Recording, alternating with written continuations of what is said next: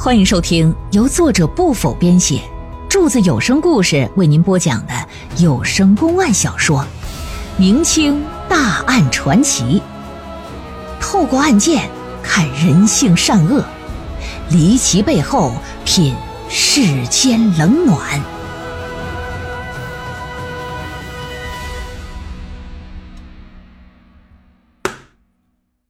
据他交代。他在侯府当仆人，虽然说挣的不是很多，可是府里管吃管住，每月工钱呢，基本都是干剩，日子呢过得也算是安逸踏实。不过在半年前呢，他在一朋友的勾搭之下，染上赌博的毛病，隔三差五的就往县城的赌场里跑啊。常言说得好，九赌无赢家，哎，十赌九诈。刚开始去赢了几次，尝点甜头，觉得这玩意儿来钱快哈，这就上了瘾了。哼哼，一上瘾就开始输钱。自己多年的积蓄，准备攒着娶媳妇的钱，都输没之后，就有点输急了，想翻本，想捞回来，这就开始借高利贷，结果就陷入一恶性循环，越输越借，越借越输。当债台高筑，还不上钱的时候，他就让债主给抓起来了，然后给他上私刑啊！那打的是个死去活来。就在他觉得自己会被活活打死的时候，来了一个叫李庆年的，表示说：“我可以救你，不仅可以替他偿还所有债务，还会另外给他一笔钱。”啊，当然，天底下没有免费的午餐。显然，这李庆年也有条件。他的条件就是，到时我到侯府抢劫，你呀能给我开个方便之门，给我做个内应。丁秀智本心是不愿意，可是又觉得自己眼下别无选择，跟强盗同流合污，虽然对不起东家，可总比现在被人活活打死要强吧。忠诚诚可贵，但生命价更高啊！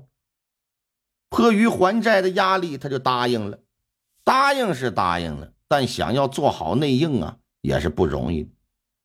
他能打开宅院的大门，可是通向中间院落的四扇门的钥匙都在老爷自己手里呢。若不能进入内宅，即便是开了大门，这也没什么意义嘛。相反，还可能东西没抢着啊，反被捉住。毕竟家里有几十号看家护院的，那不是吃素的，怎么整呢？必须得想招弄到钥匙。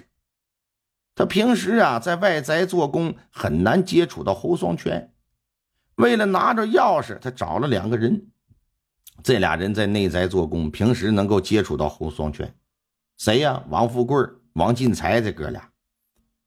这哥俩是因为家里穷，实在活不下去了，被父母卖到侯府做仆人。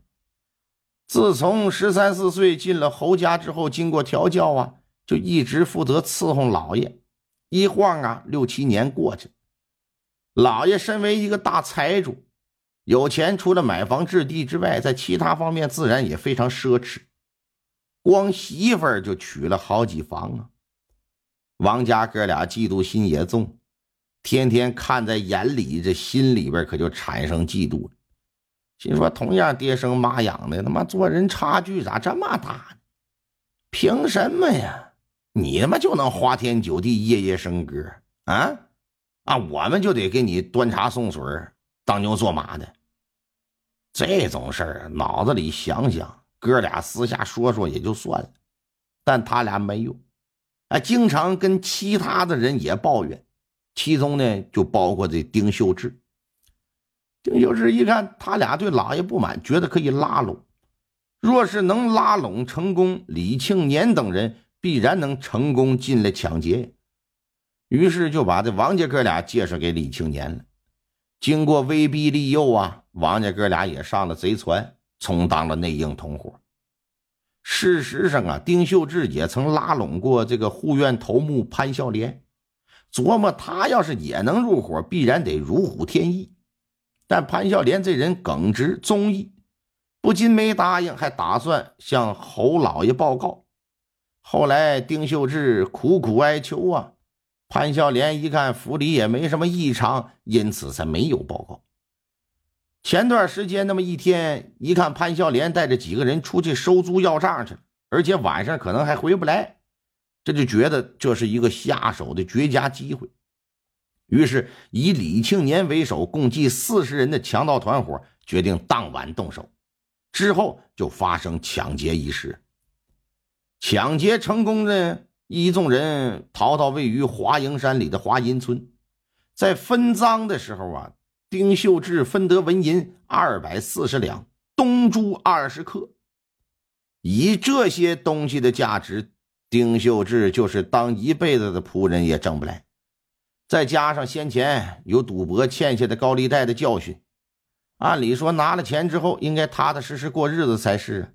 而且凭这些钱，他可以过上很好的日子。可这小子他妈狗改不了吃屎，又跑赌场去了。那结果就可想而知，没用三两天就输了个血本无归。在这种情况之下，自己又不能回侯府，只得是跑到林场以伐木为生。现如今被抓了，该交代都交代了，只求知县呐能饶我一死吧。老爷一听明白了，说想让本官饶你一命，也不是说不行。但前提呀，你必须得积极配合。我要抓捕那伙盗贼，要配合配合，绝对配合。您说吧，让我怎么配合？您说怎么的就怎么的。我来问你，那伙强盗现在身在何处啊？呃，基本都在华阴村。大人若去抓人，小人可以带路，也可以指认那些人。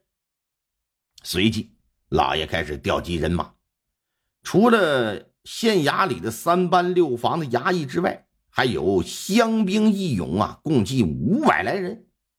老爷亲自带队，丁秀智引道，傍晚时分悄然出城，朝着华阴山可就来了。经过长途跋涉，深夜时分，一众人马出现在了华阴村的村外。潘孝廉和丁秀智都熟这个村子，知道出村共有几条要道。老爷先是让人堵住所有的路，确定不会放跑一个之后，再由丁秀智带着兵丁挨家挨户搜查指认。这会儿家家户户都在睡梦之中呢，特别是你想啊，那些个强盗啥的心也大，都呼呼大睡呢。他们既没想到丁秀智能把他们卖了，也没想到官府能大半夜过来抓人。因此，在村子里的这些强盗是一个也没跑了。这一晚共计抓捕了三十七人，赃银呢缴获了近万两，东珠近八百克，其他价值不菲的物件拢共装了十五箱。